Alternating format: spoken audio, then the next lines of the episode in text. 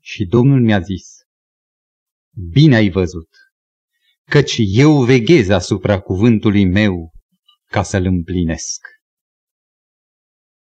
Criza spirituală a secolului XVIII, criza în care Dumnezeu a, a dispărut, a trecut în umbra cercetărilor criticii, când însuși protestantismul încearcă o altă abordare a cuvântului lui Dumnezeu decât prin credință, cum este destinat să-l cunoaștem, această criză spirituală a făcut ca în veacul XIX-lea să se dezvolte o nouă concepție despre viață, o nouă concepție despre natura, despre uh, destinul nostru, o concepție evoluționistă în care lucrurile s-au născut dintr-un hazard, din niciun fel de proiect, au uh, făcut aceste conjuncții ale unor evenimente necontrolate să apară și trestia gânditoare omul și în cele din urmă, întrebându-ne încotro, omul să zică, nu avem niciun scop. Dacă ne-am născut din hazard, nu avem nicio destinație. Și acest cuvânt al lui Dumnezeu citit din Ieremia, capitolul 1 cu versetul 11 și 12, ne vorbește despre faptul că același care veghează, același care a creat și care creind a destinat fiecare existențe un scop, o utilitate, o necesitate, un sens în viață, acest cuvânt era totuși aici, decât că oamenii l-au uitat. Este o descoperire pe care o face omul veacului nostru, înconjurat de concepții lipsite de scop și de finalitate, să tresalte când citește cuvântul Scripturii că eu, Domnul, am o țintă pentru toate. Care este scopul cuvântului? Pentru ce veghează Dumnezeu asupra cuvântului său ca să-l împlinească? Am vrea să știm și partea a doua a enigmei. Bine, bine, e Dumnezeu, dar încotro? Care-i ținta lui? Nu cumva pregătește un măcel mare și îngrașe victimele? Și ascultați minunatul cuvânt al altui profet, prorocul Isaia, capitolul 55. Am să citesc într-o anumită ordine inversă, cu un anumit scop. Mai întâi versetul 10-11, apoi 8-9 și apoi la sfârșit versetul 7. Căci după cum ploaia și zăpada se pogoară din ceruri și nu se mai întorc înapoi, ci udă pământul și îl fac să rodească și să o drăslească, pentru ca să dea sămânță semănătorului și pâne celui ce mănâncă, tot așa și cuvântul meu care iese din gura mea nu se va întoarce la mine fără rod, ci va face voia mea și va împlini planurile mele. Și care sunt aceste planuri? Versetele 8-9 ne răspund. Căci gândurile mele nu sunt gândurile voastre. Și căile mele nu sunt căile voastre, zice Domnul, ci cât sunt de sus cerurile față de pământ, atât sunt de sus căile mele față de căile voastre și gândurile mele față de gândurile voastre. Și în sfârșit, marea descoperire din versetul 7, gândurile lui, care nu seamănă deloc, nu se dimensionează în raport cu propriile noastre obiective de viață, zice Dumnezeu.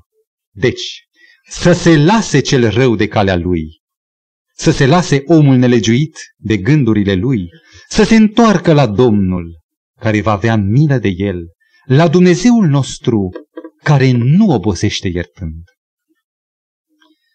Iubiți frați, urmărim de două săptămâni un ciclu. Un ciclu care intenționează să ne clarifice câteva din enigmele arzătoare ale spiritului omenesc, cele legate de sens, de devenire, de obiectiv, de finalitate. Și le-am numit soartă sau destin. Când toată lumea gustă amărăciunea și nesiguranța unei navigări în incognito, în necunoscut, cuvântul lui Dumnezeu spune, eu am pentru voi planuri. Și planurile acestea eu, din dragoste pentru voi, vreau să se împlinească. Nu planuri de măcel, ci planuri de viață, planuri de nădejde. Și omul tresaltă când găsește vis-a-vis de soarta care n-are nicio noimă, sorți, un zar care se rostogolește și cade pe trei, pe doi, pe șase, cum o cădea. Vis-a-vis de soartă să descopere un sens nou al direcției vieții sale pe care l-am numit într-un mod convențional în meditația noastră destin.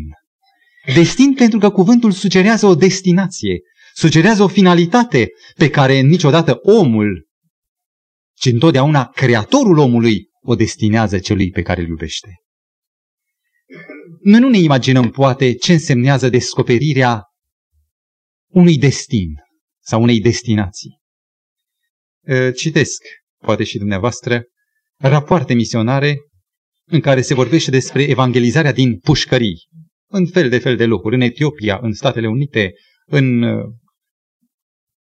Asia, cum acelor detractați, acelor ruine sau rebuturi sociale, Evanghelia aceasta însemnează în adevărata ei densitate ceea ce trebuia să fie și pentru noi. Oameni care n-au mai fost buni pentru nimic, datorită contactului cu cuvântul, au devenit oameni întregi, așezați, oameni utili și au transformat nu numai soarta lor în destin, în destinație, ci și a altora care au fost în jurul lor. Povestește fratele Pearson, regretatul, în culegerea sa de experiențe trăite, întâmplarea pe care o, o palpită un misionar voluntar, are niște reviste, niște cărți religioase și sună la diferite uși. Odată la o mansardă cam părăsită, sună odată, nu răspunde nimeni, sună a doua oară, nu răspunde nimeni și zice trei ori, mai sună a treia oară, lung, lung, lung. Și în cele din urmă aude zgomot în casă, ușa se deschide și un bărbat palid, nebărberit, îl întreabă cine ești, ce vrei. Și el spune, am un mandat din partea cuiva care vă iubește, dați-mi voie să vă prezint. E invitat înăuntru, scoate uh, Biblia, scoate alte cărți ale luminii destinului și prezintă o jumătate de oră fără odihnă. Este mirat că nu e întrerupt, că nu-i spune n-am nevoie sau vreau de la alte. Și la sfârșitul celei jumătăți de oră, omul zice, vină după mine. Și intră în a doua cameră, unde de cârligul lămpii atârna un ștreang. Și spune, când ai sunat prima dată, tocmai terminasem să atârn ștreangul în cârlig. Când ai sunat a doua oară, îmi pusesem deja capul în laț. Și când ai sunat a treia oară, am spus totuși, cine este acesta care insistă atât de mult? În mintea mea se face lumină. Și oameni care n-au mai, avut, n-au mai avut niciun rost ca să trăiască, găsesc subit o cale deschisă, un destin semnat de cel care ne iubește. Este motivul pentru care studiem și noi problema destinului din Cuvântul lui Dumnezeu. Și de la alfa până la omega, de la prima filă până la ultima, cu toate cuvintele acestea se identifică Domnul Isus Hristos. Nimeni să nu spună, nu vorbim despre Hristos. Pentru că vorbim despre cuvântul care este Isus. Și cercetarea și înțelegerea cuvântului ne apropie pe Dumnezeu. Relația noastră de Dumnezeu sau cu Dumnezeu depinde direct de măsura în care înțelegem noi caracterul lui Dumnezeu. Și caracterul lui Dumnezeu nu-l putem înțelege în abstract, ci îl înțelegem totdeauna din căile lui, din modul în care Dumnezeu a lucrat cu oamenii. Și avem o carte de, am putea spune, 1600 de ani, cuprinzând între prima și ultima filă, în care Dumnezeu se descoperă lucrând cu omul și în mic și în mare. Am dorit ca să facem o a doua introducere. Noi vorbim despre destin. Și, într-adevăr, sunt convins că fiecare ar dori să ridice cortina și să se uite să vadă drumul pe unde șerpuiește, care sunt evenimentele și care e sfârșitul. Măcar să fie pregătit. Suntem aici nu ca să facem așa ceva. Nu e îngăduit. Dumnezeu descoperă ceea ce vrea să ne descopere. nu lispitim prin ghicitorie sau prin uh, deducții mai mult sau mai puțin logice. Avem însă nevoie de altceva. Că atunci când vorbim despre destinul meu, și aici suntem atâtea capete care fiecare zice, da, da, destinul meu, să încercăm să înțelegem problema destinului puțin mai larg decât destinul individual. Sociologia, științele naturii, de exemplu ecologia, au demonstrat că niciodată nu vom putea înțelege viața unui individ dintr-o specie, fie de animale, fie de oameni, dacă nu înțelegem în ansamblu, în corelația individului cu colectivitatea. Și că dacă vrem să înțelegem sensul unei specii sau a unui om, trebuie întotdeauna să ne gândim la ansamblul altor destine. Și probabil că e nevoie să depășim puțin limita oarecum egoistă. Noi spunem că legitimă și într-adevăr este. Ne preocupăm de noi. Dumnezeu a spus, preocupați-vă de voi. Dar să încercăm să înțelegem problema destinului individual așa cam cum ne-ar fi de folos ca să știm să-l interpretăm corect, ca să știm să înțelegem în corelație cu alte destine destinul nostru. Nu vom înțelege pătrățica dacă nu privim ansamblul sau piesa doar în angrenaj îl înțelegem, o înțelegem cu adevărat. Și ca să avansăm, aș vrea să vă prezint capitolul întâi din cartea profetului Ezechiel. E tot doar o paranteză.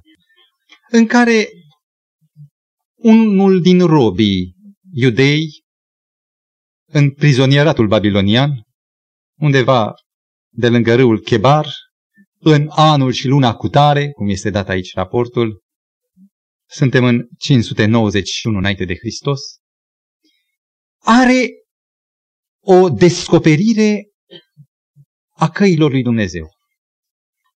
Altfel gândește despre destin un om liber ca mine sau ca dumneavoastră și altfel gândește un rob.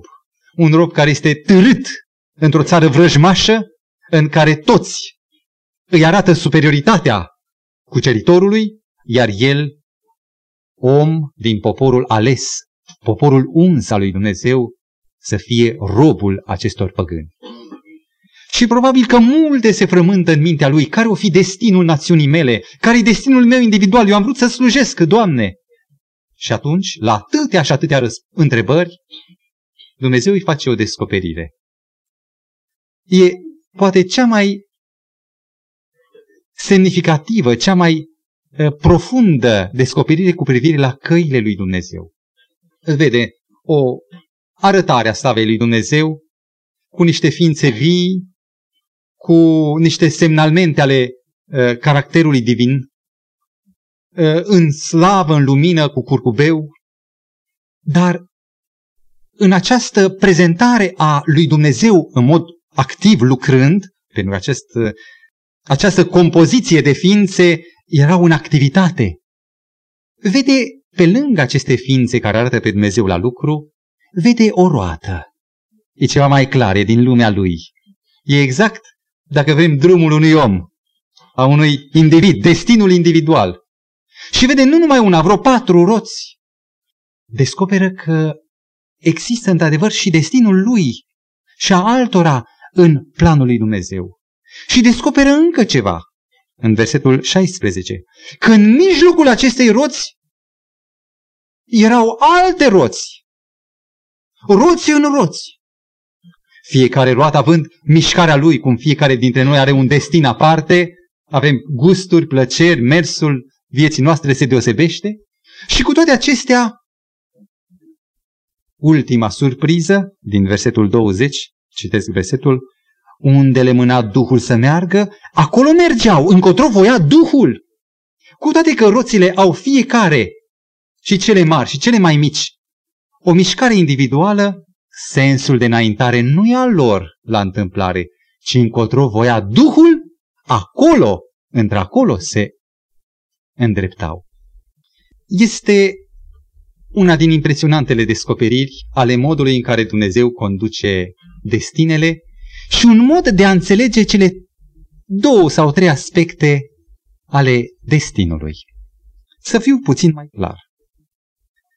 Roata cea mică din roata mare aș putea să înțeleg că exprimă destinul individual al omului prins într-un destin al neamului. El n-a păcătuit, dar dacă tot poporul a fost dus în robie, a fost și el dus. Roata mică dusă împreună cu roata mai mare, cu destinul colectiv.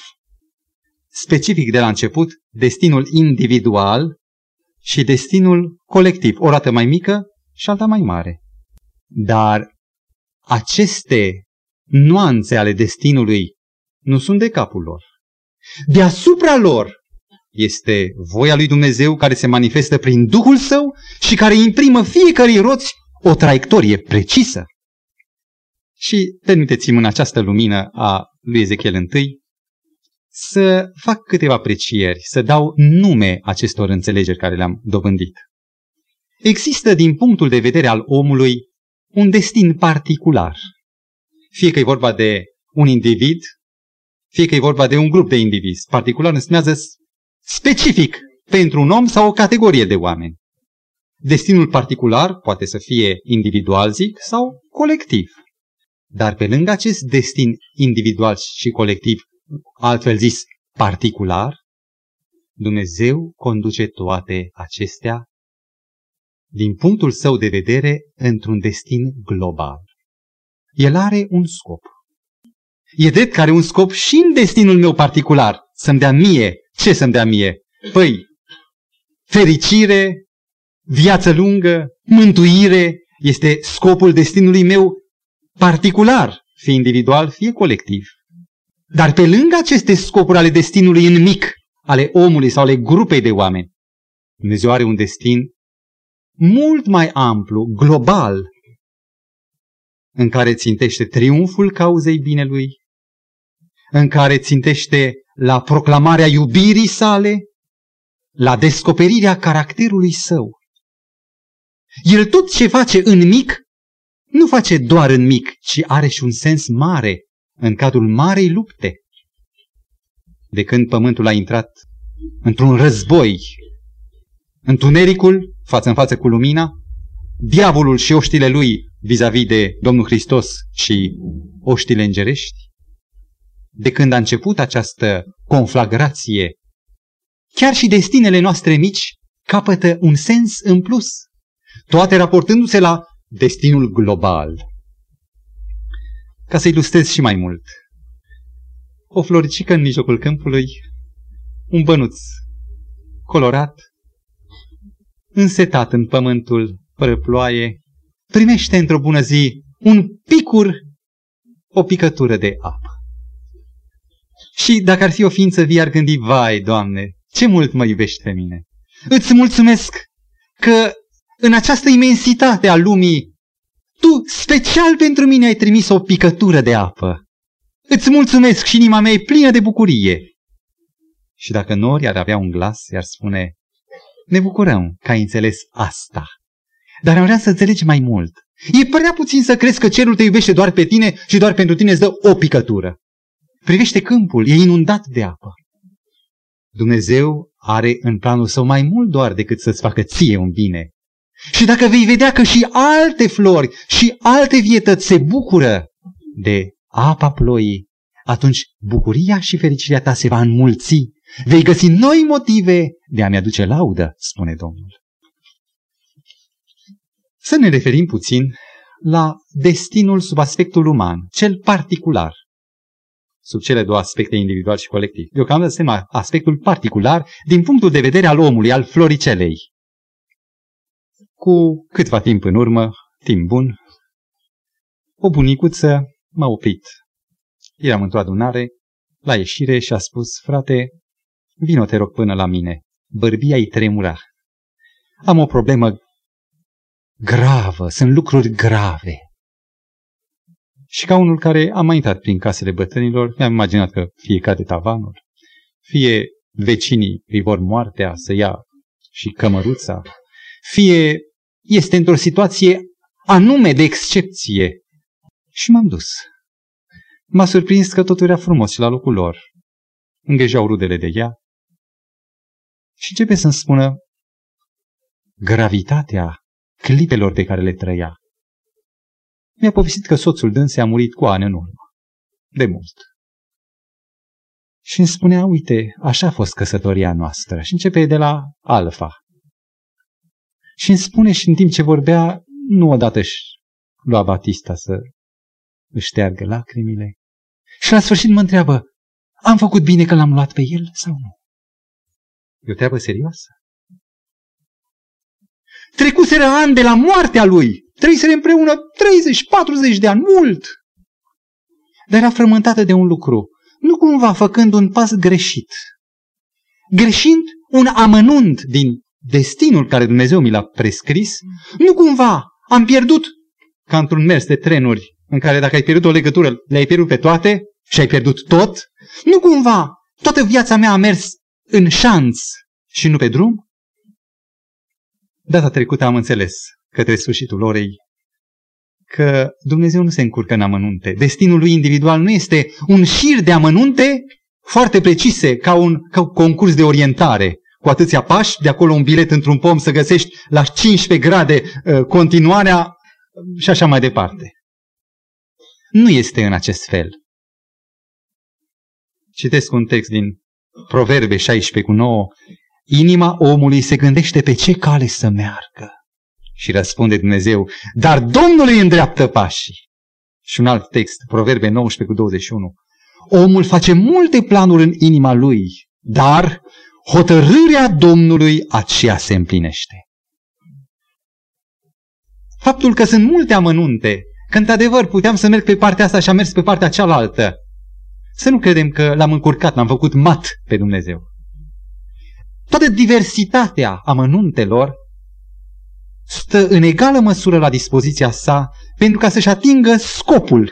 Și scopul este mântuirea mea individual. Acesta e destinul fiecăruia dintre noi. Și destinul acesta să fie realizat, dacă vreau, bineînțeles. Mi-am de răposatul unchi al meu, unchiul Walter. Cu alte ocazii poate am, am mai amintit de el. O viață întreagă s-a luptat. Un ateist redutabil de temut. Soția lui, credincioasă, vine la adunare, face totul, nimic și în pragul morții își vine în fire. Și îl spune, toată viața s-a luptat Dumnezeu cu mine. Și slavă lui că m-a biruit până nu a fost prea târziu. Atâtea macazuri, atâtea amănunte le-a desconsiderat. Și în final, Dumnezeu are mii de căi, nu una, nu două, trei și gata, s-a terminat. Are mii de căi ca să-și aducă scopul individual la îndeplinire și anume mântuirea. La 86 de ani am botezat pe cineva. Și din spate spunea, e, la vârsta asta și-a făcut de cap toată viața și acum vine. Lăudat să fie Domnul că măcar acum, măcar în ultimul ceas a înțeles. Și Dumnezeu spune, sunt bucuros să te primesc așa. E o veste bună că admițând faptul că am ratat ocazii, macazuri ale lui Dumnezeu și am luat pe variantele mele, Dumnezeu în orice moment, dacă vreau, dacă l accept, îmi poate schimba soarta în destin. Psalmul 16 cu 5, David zicea, avea motive să zică, Doamne, Tu îmi îndreptezi sorțul meu, adică îmi corectezi traseul. Și cu toate că avem o veste bună în aceasta, se rostește totuși un avertisment.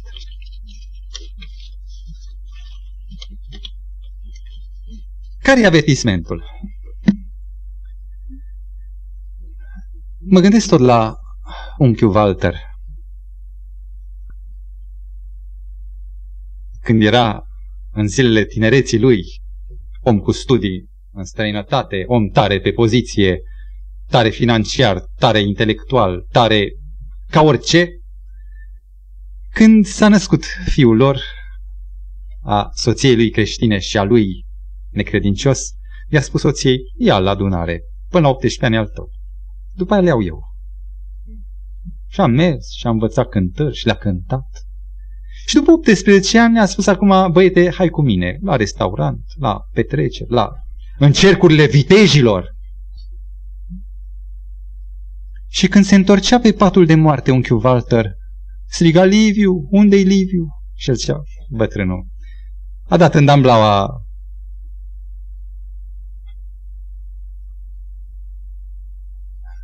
îi venea să-și împartă viața cu fiul său sau să facă orice sacrificiu numai să-l mai poată aduce înapoi.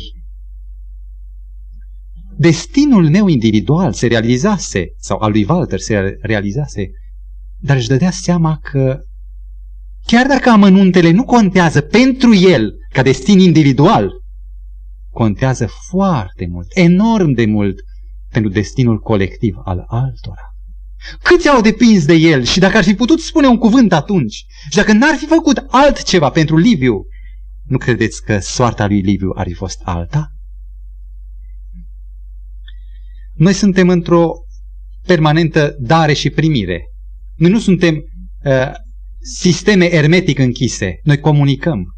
Și ceea ce dau influențează pe altul, ceea ce primesc de la altul mă influențează pe mine. Noi nu putem să ne bucurăm doar să batem din palme că Dumnezeu e bun și în ceasul din urmă tot mă scapă. Ce fac cu ceilalți? Chiar dacă ținta individuală se realizează până la urmă și sunt mântuit, totuși variantele nu sunt egale. Să luăm pe unul din eroii Bibliei, pe Iacob. În Geneza 25 cu versetul 23, Dumnezeu declară părinților lui, lui Isaac și Rebecca, Iată, două neamuri sunt în pântecele tău. Se vor naște doi. Cel mai mic va fi însă cel mai mare. Cel mai mic va primi binecuvântarea. El va fi domnul fraților săi. Și Iacob crește. Află de hotărârea lui Dumnezeu, de decizia lui Dumnezeu ca el să primească binecuvântarea. Știa că e voia lui Dumnezeu. Deci Dumnezeu are o țintă, binecuvântarea. Și pentru care simțământul că un an, 10, 20, 30, 50, 60, până la 70 de ani așteaptă și Dumnezeu nu-i dă nicio binecuvântare, începe prin tertipuri. Să negocieze cu fratele lui cumva să obțină dreptul de întâi născut sau să-l păcălească pe tatăl său ca să-i dea lui formula patriarhală, binecuvântarea, să nu mai aștepte vede că lucrurile se strică, trebuie să fugă de acasă și pleacă în depărtări suficient de extinse ca să nu se mai întâlnească cu fratele său ce nu trea gândul de răzbunare. După 20 de ani de pribegie, de înstrăinare, la Iaboc, săr peste evenimente, în sfârșit are loc împăcarea dintre el și Dumnezeu. Cedează în fața lui Dumnezeu, îl recunoaște suveran total, predându-se și Dumnezeu îl binecuvintează, 32 cu versetul 29, și că l-a binecuvântat acolo. A primit Iacob binecuvântarea cum făgăduise Dumnezeu? Contează amănuntele? Nu contează, că a primit-o până la urmă, după 20 de ani. Dar variantele sunt, sunt egale între ele? Tot una e când a primit-o și cum a primit-o? Să numărăm pierderile. Deci a primit-o, pozitiv. Planul individual s-a realizat. Cât despre planul colectiv sau destinul colectiv a celor care depindeau de el, în număr 20 de ani plângând după părinții săi, după cortul mamei sale, în timpul acesta mama moare fără să-și mai vadă fiul, durere mare. Acolo între străin se deprinde la poligamie, ceea ce nu era voia lui Dumnezeu. Costă? Costă. Mai departe. Influențele păgâne, idol, la un moment dat curăță tabăra lui de idolatrie. Fiii săi învață manieră păgână de a trăi. De exemplu, Iuda calcă strâmb, Ruben o dă bară, până acolo încât până și pe Iosif îl vând. Și toate acestea ce aduc pentru el? Durere, durere, durere, durere. Are binecuvântarea, Dumnezeu și-a atins scopul. Contează amănuntele? Cu cât mai bună e varianta lui Dumnezeu. Și iată că Domnul Isus, ca să demonstreze că Amănuntele contează enorm. Vine el personal să dea o de, să facă o demonstrație, să dea o măsură a modului cum ar trebui să conceapă oamenii destinul lor și în lumina individuală, dar și în relația cu ceilalți. Și Domnul Hristos nu face nimic de la el. El ține cont de toate amănuntele. De atâtea ori Scriptura zice că așa s-a întâmplat cu Isus ca să se împlinească Scriptura, un amănunt. Dar Isus a ales să rămână în voia Tatălui Său, să nu facă nimic. Și citesc un fragment inspirat din Hristosul Lumina Lumii, capitolul 21, paragraful 26. Fiul lui Dumnezeu era supus voinței Tatălui și dependent de puterea lui. Așa de mult se golise Isus de sine, încât nu făcea planuri pentru sine. Comparați-vă, sau să ne comparăm noi și el. Nu făcea planuri pentru sine. El primea planurile făcute de Dumnezeu Tatăl pentru el și în fiecare zi Dumnezeu îi le desfășura mai departe. Nici măcar nu vedea pe o săptămână, vedea numai o zi. Tot așa ar trebui și noi să fim dependenți de Dumnezeu, așa încât viața noastră să fie simpla realizare a voinței sale. Și atunci când zic eu, Doamne, vreau voia ta, dar o iau pe aici. Eu, un tal cioc mai încolo, acolo am o întâlnire cu cineva, eu un vad avantajos și iese. Și Dumnezeu spune, tu ești arbitru. Dacă vrei pe acolo, iau pe acolo. Și eu mă întreb, contează amănuntele? Efesen 2 cu 10 ne descoperă prin cuvântul Apostolului Pavel ceva. Că Dumnezeu a rânduit în atot înțelepciunea și în precunoașterea sa, știe totul de la început, el nu are nevoie de timp ca să vadă cum decurg evenimentele. El le vede înainte de a avea loc. El pregătește sub pașii noștri dale pe care să călcăm. Și cuvântul din Efesen spune că ne-a pregătit fapte bune, pregătite mai dinainte pentru noi, ca să umblăm în ele. Ori atunci când eu o iau la stânga pentru afacerile mele, rămân ocazii care costă dacă nu le îndeplinesc. Nu pentru mine, egoistul, eu tot voi fi mântuit, că el tot mă cheamă și în ceasul al 11-lea. Dar atâția alții vor rămâne lipsiți de descoperirea lui Dumnezeu, lipsiți de mâna întinsă a Domnului Hristos. Variantele noastre față de destinul lui Dumnezeu însumează întotdeauna pierdere, de la 1% și merg uneori până la 100%. Să prezint câteva cazuri biblice. Cine a fost ca David? Om după inima lui Dumnezeu, dat pildă și după moartea sa. Se întâmplase însă o variantă. La un moment dat de prea mult bine, David zice, Doamne, un răgaz de o zi, o iau pe aici. Și se produce dezastrul. Dumnezeu îl mustră, găsim fragmentul în 2 Samuel 11, păcatul lui David. Un păcat urât. Și în capitolul 12 din aceeași carte, 2 Samuel, la versetul 13, omul lui Dumnezeu îi spune, Dumnezeu te iartă. Totul e bine. Destinul e asigurat. Deci m-a iertat. Și scrie din adâncime psalmul 51, psalmul iertării, al pocăinței. Și iată că este din nou reintrodus. Ce tu mă îndreptezi sorțul meu, la asta se referea. Dumnezeu i-a schimbat dintr-o cădere în gol, l-a gățat cumva și l-a înnădit într-o nouă relație de îndreptare către, sau de înaintare către destinul mântuirii. Urmările nespus de dureroase. Fiii săi, cei care ne sunt raportați, termină lamentabil. Și toate aceste rele au izvorât de la demonstrația pe care tatăl gândea că nu o să o vadă nimeni. Toți au văzut-o. A făcut-o, a produs-o. Și de aici oamenii zic, dacă el, om după inima lui Dumnezeu, face așa, păi și eu care sunt fiul lui, fiul de împărat, de ce n-aș face? Și sfârșitul dezastruos. Patru mor și Solomon, nici el nu duce prea bine, deși are un început frumos, creează premizele destrămării, a ruinării împărăției pe care Dumnezeu vrea să o binecuvinteze. Costă variantele noastre? Doamne, nu vin acum la credință, vin peste cinci ani să termin niște socoteli. Și Dumnezeu spune, bine, eu te aștept. Costă variantele? Noi spunem, dacă ajung la mântuire, e bine. Și nu vedem cât amărăciune ne va provoca, pentru că iubim pe cei care sunt legați de noi.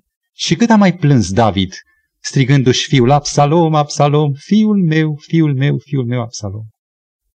Plângea pentru că se știa cauză morală a căderii lui. Un alt caz, plastic. Doi împărați, capitolul 21, sunt ultimele pagini ale cronicilor, ale raportului împăraților care au stăpânit peste Iuda și peste Israel. La un moment dat, după Solomon, regatul unit, regatul iudaic, se dezbină în regatul de nord Israel și regatul de sud Iuda. Regatul de nord capotează în anul 722, piere sub loviturile îngăduite de Dumnezeu ale asirienilor, sunt toți risipiți în întinderea Asiei. Iuda rezistă, rezistă pentru faptul că regele lor, Ezechia, era om temător de Dumnezeu. Dar iată că fiul lui Ezechia, pe nume Manase, ajuns la 12 ani împărat, preferă o variantă și spune eu pe drumul meu. Doar sunt liber, doar eu îmi hotărăsc soarta. Și într-adevăr, dureros adevăr. Ce urmează în experiența lui Manase ca individ? Citesc versetul 6, de exemplu. Versetul 2 spunea că a făcut rău exact cum a făcut cu tare și cu tare și a mai făcut și pe ale alte. Și în versetul 6 scrie și a trecut pe fiul său prin foc. Și a ucis fiul pentru a onora un idol.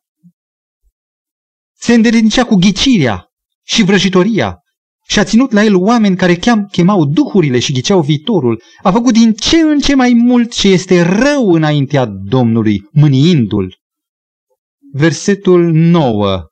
Dar n-au ascultat de cuvintele prorocilor care i-am trimis și Manase a fost pricina pentru care s-au rătăcit poporul meu Israel și au făcut rău mai mult decât neamurile care le nimicise Domnul de aici, din locul acesta. Rețineți, el a făcut pentru sine destinul lui individual. N-a făcut numai pentru sine. Răul e contagios. Și noi semănăm în sufletele oamenilor cu care ne întâlnim, cu care lucrăm, cu care conviețuim. Și sfârșitul? Tot poporul a luat pilda celui mai mare și a făcut la fel. Noi putem să influențăm pe oameni de la egal la egal, și de sus în jos.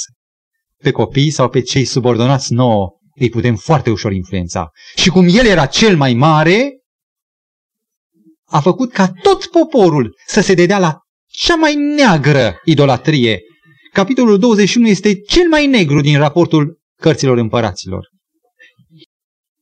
Aș vrea să dăm la 2 Cronici, capitolul 33, este raportul paralel despre același timp despre aceleași evenimente, unde găsim cum Manase și poporul său a fost înfrânt de babilonieni, cum uh, a fost dus în robie, înlănțuit în lanțuri de aramă, și versetul 12 și 13 ne spun. Când a fost la strâmtoare, nenorocitul ăsta, Manase, S-a rugat Domnului Dumnezeului lui și s-a smerit adânc înaintea Dumnezeului părinților săi. I-a făcut rugăciuni. Și Domnul, lăsându-se înduplecat, e un fel de a zice omenesc, i-a ascultat cererile și l-a dus înapoi la Ierusalim în împărăția lui. Și Manase a cunoscut că Domnul este Dumnezeu. Și ce a făcut după aceea? O să vedeți ce reforme face Manase, dând la o parte idolii, nimicind templele care el cu mâna lui le zidise, excomunicând pe cei care făceau vrăji. A putut să mai îndrepte destinul colectiv? Aș vrea să vă citesc versetul 9. Cu toate că el este iertat și destinul lui individual este în armonie cu planul inițial al lui Dumnezeu, citesc versetul 9. Dar Manase, Manase a fost pricina că Iuda și locuitorii Ierusalimului s-au rătăcit și au făcut rău mai mult decât neamurile pe care le nicise Domnul dinaintea copilor lui Israel. Și ce urmează? Un om care produce nenorocirea se întoarce, e salvat, dar nenorocirea lui urmează. Își urmează drumul cauză-efect și un popor întreg este aruncat în robia babiloniană, templul este distrus. Ce amărăciune și ce durere pe cel care se întoarce. Sunt pierderi de 99% în cazul acesta. Este și o pierdere de 100% în Biblie. Citeți doar un singur text. În Luca 7 cu 30 stă scris că fariseii, să citesc textul, dar fariseii și învățătorii legii au zădărnicit planul lui Dumnezeu pentru ei, neprimind botezul lui Ioan. Auziți ce spune Scriptura? Că un om neputincios ca o furnică poate zădăr- zădărnici planurile celui atotputernic. Au zădărnicit planurile lui Dumnezeu pentru ei. Mă întreb, doar pentru ei au zădărnicit? Ei nu se mai întorc ca mănase. Nici poporul în masă nu se mai întoarce. Și evenimentul dezastrului se produce când Mântuitorul spune Ierusalime, Ierusalime, ce aș fi putut să fac pentru tine și n-am făcut? De câte ori n-am încercat să strâng fiicele tale, fiii tăi, cum strânge cloșca pui sub aripile ei? Și n-ați vrut. Iată, vi se lasă casa pustie. Și gongul a bătut încheierea istoriei lui Israel trupesc. E dramatic să aflăm că omul este arbitrul propriului său destin, dar ceea ce am aflat în a doua parte, nu numai a propriului său destin, dar și a destinului celor de care se leagă, a multor, multor suflete care au și ele destinul mântuirii. Pornesc de la textul că fariseii au stricat planul lui Dumnezeu pentru ei, l-au zădărnicit. Și mă întreb, vă întreb și pe dumneavoastră, ce poate strica, zădărnici, distruge omul? Ce poate să zădărnicească din destin? Răspunsul este cert, destinul său individual și destinul colectiv. Dar toate acestea sunt din unghiul omului, se numesc destinul particular, fie pentru un om, fie pentru colectivitate. Omul poate nimici destinul particular, fie individual, fie colectiv. Dar ceea ce nu poate este să distrugă destinul global al lui Dumnezeu. Cel care are în, în evidență, în atenție, triumful cauzei sale, proclamarea bunătății, a iubirii, descoperirea caracterului său. Îmi amintesc de bunicul meu, care în vacanțele petrecute la Aiud, mă învăța să joc șah. Știam regulile principale și mă mai exersam cu fratele meu și apoi bunicule, hai la o partidă. Bunicul era as în jocul acesta. Pentru mine era as. Și mai căutam într-o carte de inițiere în șah și vedeam o deschidere prin laterală, nu pe centru. Bunicule, hai la șah. Și cu toată libertatea și ingeniozitatea și libertatea mea de voință, conducând frontul pieselor, cu toată această libertate, invariabil, bunicul mă bătea. Eu pot să fac, am libertatea să o și pe aici și pe dincolo. Dar înțelepciunea bunicului de șahist bătrân era ca să se folosească de propria mea, propria mea libertate ca să conducă propriile mele acte spre realizarea țintei și a obiectivului său. Și îl realiza. E doar o pildă. Relația lui Dumnezeu față de oameni. Dumnezeu îngăduie toată libertatea, dar el are un scop global, pe lângă destinul particular, cel individual și colectiv particular, are unul global, al triumfului cauzei sale. Și chiar dacă omul se învârtoșează asmuțit de marele patron al răzvrătirii, diavolul, chiar dacă tot iadul ar vrea să strige planul, planul global al lui Dumnezeu, nu-l poate nimici. Citesc un fragment dintr-un scriitor profund. Tocmai pentru că e totală, ordinea lui Dumnezeu e capabilă la o nesfârșită toleranță. Căci ordinea divină, spune acest scriitor, este atât de temeinic articulată încât absoarbe toate stridențele în armonia ei. Absoarbe toate neregulile ca un corp sănătos care poate mânca, nu totdeauna, dar uneori înghide și len sau hârtie și nu se întâmplă nimic. Pentru că e corpul foarte sănătos și atenuează efectele negative. Auziți? Absoarbe în armonia ei toate stridențele. A fost un maestru al sunetului, Johann Sebastian Bach. Unul care a avut cea mai înaltă gândire muzicală și care a făcut demonstrația în nenumărate caiete că toate stridențele pot căpăta valență de armonie. Un sunet cu totul străin de acord. Prin mișcarea contrapunctică i-a dat un anumit sens și a devenit necesar, chiar motivat în acea armonie globală. Aici este poate partea foarte luminoasă a modului în care Dumnezeu conduce nu numai roata mică, ci și roata care cuprinde roata mică. Dar toate acestea mici merg, cum spunea în Ezechiel 1, acolo încotro le mâna Duhul. Un caz. Există o carte în Sfânta Scriptură, Cartea Esterei, în care o împărăție întreagă, împărăția lui Xerxes, marele împărat după Dariu cel Mare, cel care a pornit războaiele contra Greciei, o împărăție cu satrapii, cu subsatrapii, nenumărate căpetenii, oameni cu putere, o împărăție cu sigilul împăratului, sigilând hotărârile, să pornească război împotriva poporului lui Dumnezeu. Cartea Esterei. Cu toate că această carte nu enunță niciodată numele Dumnezeu, nu folosește numele divinității, pentru că se presupune cu temei că a fost scoasă literal din cronicile împăraților Persiei și n-a vorbit despre asta. Mâna lui Dumnezeu însă este evidentă, intervine tot timpul.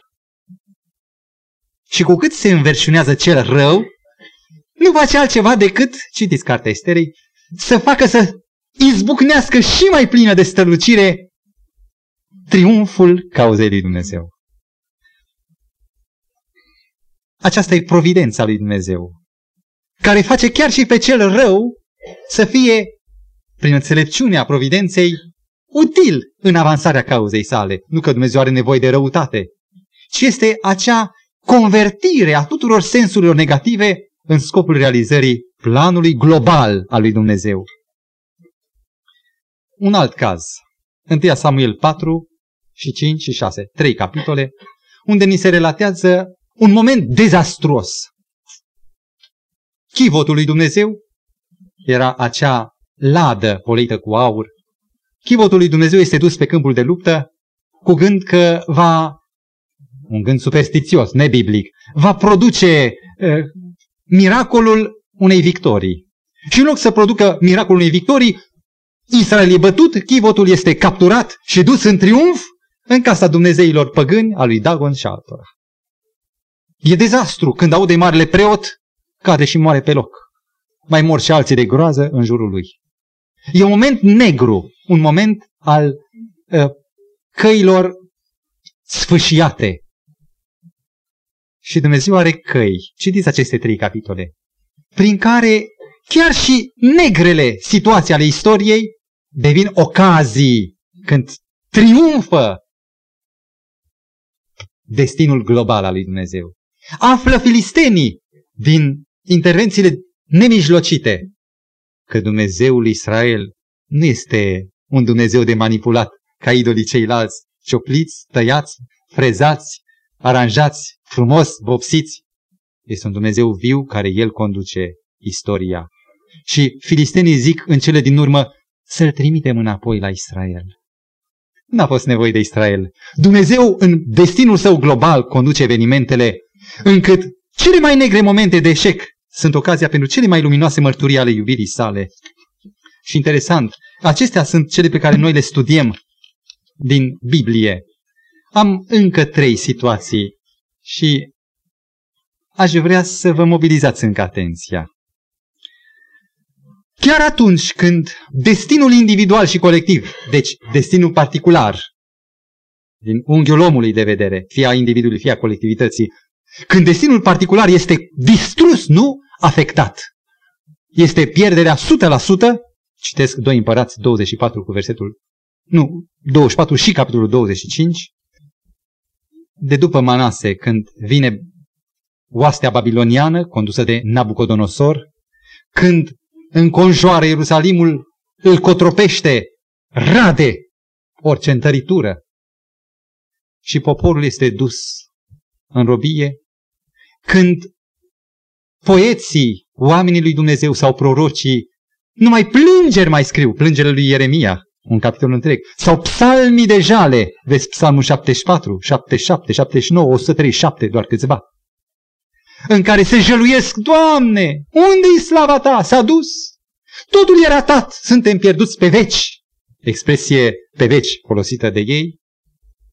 Acesta este aspectul particular, distrugere totală. Sub aspect global este doar o ocazie ca slava lui Dumnezeu să se arate. Și dacă citiți în cartea lui Daniel, capitolele 2, 3 și 4, veți descoperi pe cel mai mare împărat din timpul acela, Nabucodonosor, chiar biruitorul, îngenunchind în fața Dumnezeului cerurilor și zicând câteva versete, laud, înalt și slăvesc pe împăratul cerurilor, pe Dumnezeul vostru, pe Dumnezeul lui Shadrach, Meșac și Abednego, acelor trei evrei care au produs ocaziile slavei lui Dumnezeu și declară Nebucadnețar, nu este niciun alt Dumnezeu ca el. Când destinul particular este ratat, destinul global nu e afectat deloc. Un alt moment, tot nenorocit și cumplit. Anul 33 al erei creștine, anul 34 al erei creștine, Mântuitorul de trei ani și jumătate murise și înviase și Israel se înverșuna în a respinge pe Mesia în a nu-l considera drept cel rânduit trimis. Și momentul se transformă în dezastru, Israelul este lepădat. Acesta este aspectul practic, când destinul particular este compromis. În timp ce aspectul global îl descoperă apostolii vis-a-vis de nimicirea și desfințarea pentru totdeauna a lui Israel ca națiune, ca națiune aleasă, el poate să fie acum ca națiune, dar nu aleasă. Dumnezeu are, spune Scriptura, un Israel spiritual. Iată că în fapte 11, apostolii înțelegând, de fapt, cum se realizează în acest dezastru destinul global, fapte 11 cu 18, au slăvit pe Dumnezeu și au zis, Dumnezeu a dat, deci, neamurilor pocăința ca să aibă viața veșnică. Și în Roman 11, întregul capitol, se precizează că lepădarea lui Israel un dezastru al destinului particular, este ocazia triumfului în destinul global. Neamurile sunt înfiate. Mântuirea e pentru toți. Toți putem avea viață veșnică.